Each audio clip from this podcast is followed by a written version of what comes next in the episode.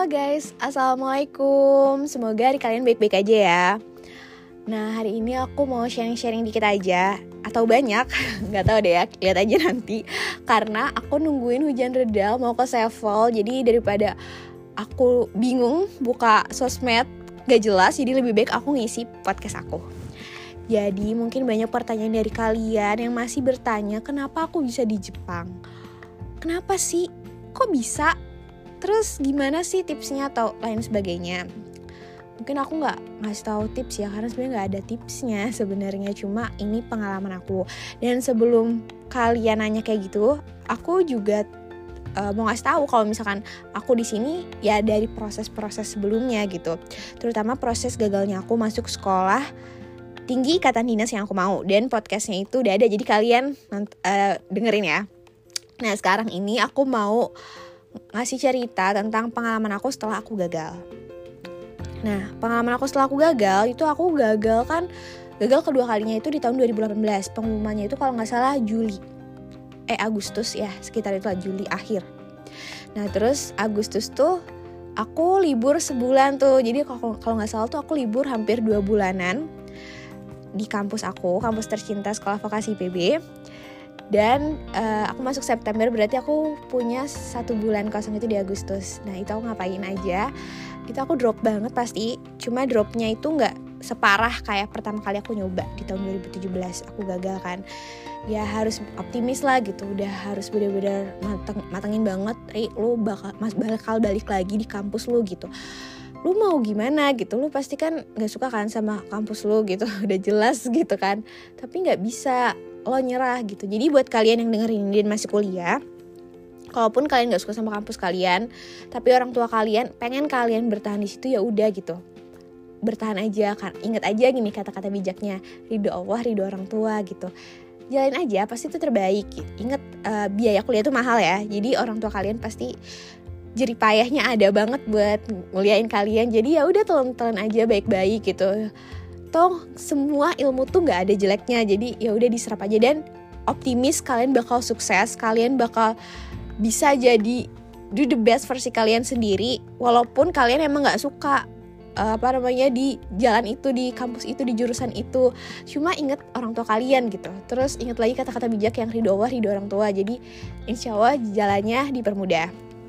Nah, setelah itu aku yang lakuin itu, aku ikut kajian ya, ikut-ikut gitu aja buat jadi kayak nge-charge diri aku, terus pikiran aku biar lebih jernih gitu, karena beneran drop banget pada saat itu. Dan baca-baca buku.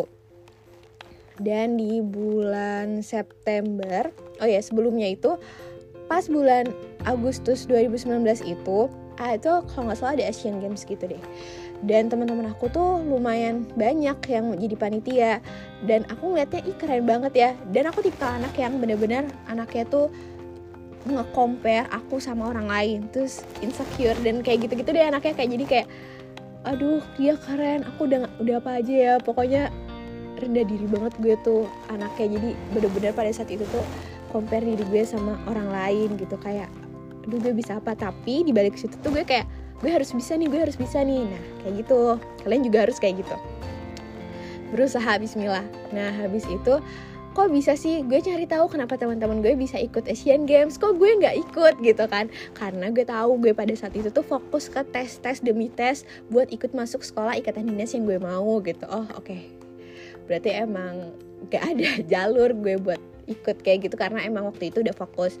Dan akhirnya gue juga mau ikut-ikutan jadi kepanitiaan gitu. Jadi pas masuk kampus di bulan September tuh gue udah nyiapin bekal buat yang namanya ikut hal-hal kayak gitu. Pertama yang gue lakuin adalah gue masuk himpunan kemahasiswaan yang ada di jurusan gue. Jadi di jurusan gue tuh ada 2 jurusan dan itu buat suatu himpunan gitu, dan gue masuk di dalamnya. Dan setelah itu gue kayak tertantang lagi nih, gue mau ikut kepanitiaan yang punya seleksi yang bener-bener kompetitif gitu, yang orang-orang tuh banyak yang mau dan acaranya tuh wow gitu. Dan tiba-tiba di Instagram, dan di Instagram itu tuh gue udah nyiapin kayak gue nge-follow kayak akun-akun volunteer, akun-akun magang, pokoknya akun-akun beasiswa luar. Pokoknya gue followin itu tuh banyak banget, puluhan gue follow. Jadi kalaupun kita buka IG di ekspor kita, di beranda kita itu selalu muncul info-info kayak gitu. Jadi kan mau gak mau kan kita interest ya, jadi kayak tertarik dan tertantang buat daftar. Nah itu tipsnya. Dan gue ikut masuk kampus. Waktu itu ada pendaftaran masuk kampus di akun Instagramnya anak IPB. Nah di situ gue daftar tuh. Nah pas gue daftar itu ada seleksinya, dan seleksinya itu di Dramaga. Jadi kebayang banget nggak sih pas interview? Jadi sebelumnya itu seleksi berkas dulu, habis itu interview, dan interviewnya itu di Dramaga, dan kampus gue itu kan di Bogor Kota kan. Jadi lumayan banget buat jalan ke kota Dramaga. Dan singkat cerita, alhamdulillah gue lolos pada saat itu. Tapi butuh perjuangan guys, jadi gak tiba-tiba lolos. Kadang orang ngeliat, lolos ini, lolos itu. Tapi dibalik itu ada perjuangan. Jadi waktu itu tuh gue beneran sampai kayak seleksinya tuh naik angkot 2 kali. Itu hujan-hujan. Dan ditemenin sama temen gue, Ella, kalau kamu denger aku ngomong kayak gini, thank you banget, thank you so much, udah mau nemenin aku buat seleksi masuk kampus. Dan di seleksi masuk kampus itu, ya jadi masuk kampus itu nama, tahu kan masuk kampus IG ya. Jadi dia buka kayak tryout nasional gitu di IPB. Jadi dia membutuhkan panitia, dan gue daftar. Dan alhamdulillah di situ gue banyak kenal sama orang-orang, anak-anak S1 IPB dan orang-orang yang lain gitu. Jadi ya terbukalah wawasannya. Jadi menambah relasi dan menambah pertemanan. Lanjut di tahun 2019 bulan Januari, gue ikut, apa aja yang gue ikutin tuh kayak English Club. English Club itu adalah himpunan perkumpulan gitu, bukan himpunan ya, kayak perkumpulan gitu di vokasi IPB. Jadi yang suka bahasa Inggris di situ, walaupun gue nggak jago bahasa Inggris, biasa aja. Habis itu gue ikut sekolah kepemimpinan. Nah di sekolah kepemimpinan ini nih yang keren banget, karena di situ bakal ngedatengin pembicara-pembicara gitu, dan itu keren banget, inspiratif banget, kayak memotivasi diri kita sendiri gitu, ngembangin diri kita gitu, dan jadi lebih kayak percaya diri aja sih. Jadi kayak nggak insecure, mengurangi rasa insecure. Kalau setiap orang tuh punya suksesnya masing-masing, punya pencapaiannya masing-masing, dan jangan compare diri lo sama orang lain. No, itu nggak boleh.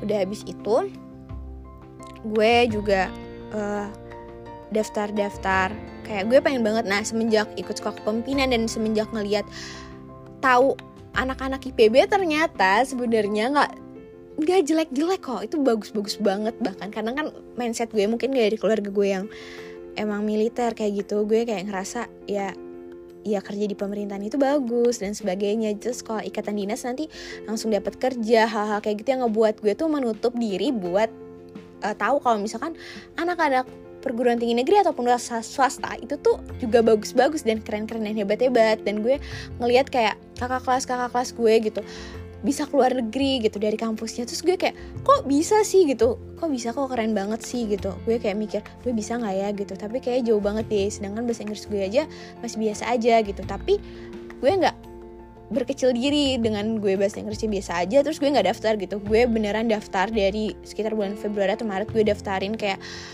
yang Instagram yang gue following yang kayak beasiswa keluar, atau gue dulu pengen banget ikut namanya AIMON, kayak model United Nation gitu, yang kayak delegasi antar negara tuh gue pengen banget. Gue sampai bener-bener nge-save di IG itu banyak banget lowongan kayak deadline pendaftaran tuh gue daftarin. Dan beberapa kayak ya udah gagal gitu, ya nggak apa-apa, don't worry gitu. Terus habis itu gue nemu ternyata di kampus gue ada organisasi namanya AIESEC. Nah di situ gue mau daftar, dan ternyata buat jadi global volunteer atau keluar negerinya itu dia bayar, sedangkan gue nggak mau bayar. Terus akhirnya ternyata alhamdulillahnya ada yang namanya lokal volunteer. Lokal volunteer itu dimana kita jadi kayak memfasilitasi orang luar negeri kesini untuk belajar bareng-bareng gitu. Jadi bedanya kita nggak keluar negeri, tapi kita di negeri sendiri kayak gitu. Dan itu juga ada seleksinya. Jadi seleksinya itu kita wawancara gitu sekitar 30 menit, dan alhamdulillahnya kelolos. Alhamdulillah, Allah, itu wawancara tuh deg-degan, dan banyak yang bilang, ih kan berarti bahasa Inggris lu bagus dong gitu. Please banget itu jangan. Kalian kalaupun gak bisa bahasa Inggris, pastilah kalian bisa gitu bahasa Inggris. Walaupun itu cuma dalam batasan percakapan. Ya udah pede aja gitu sama bahasa Inggris kalian. Kalau kalian minder terus sama diri kalian sendiri gitu, kalian juga gak bakal bisa berkembang. Itu sih yang di pikiran gue. Jadi gue pede aja apa yang kemampuan yang gue dapetin gitu. Udah pede aja, daftar-daftar aja. Entah kita tahu gagal berhasilnya kita kan pas kita udah nyoba gitu. Nah pas di situ udah tuh terus aktif buat berkegiatannya itu Juni Juli, dan itu gue beneran hampir 60 hari yaitu bolak-balik dari Depok ke Bogor, Depok ke Bogor, Jakarta buat hal kayak gitu. Tapi seru, asik, jadi kan pertemanannya juga makin banyak lagi kan. Sama kenal juga sama orang luar berbagai negara gitu. Dan tiba-tiba gue drop, dan pas itu tuh tingkatan gue mau masuk ke tingkat akhir gitu. Itu gue drop, gue dirawat gitu, bener-bener dirawat rumah sakit karena mungkin kecapean, dan waktu itu ujian, bener-bener ujian yang penempatan PKL. Jadi kalau misalkan nilai kita remet, kita tuh nggak dapat tempat PKL gitu, kita harus ngulang lagi biar kita nggak remet. Itu gue deg-degannya setengah mati, kayak oh my god.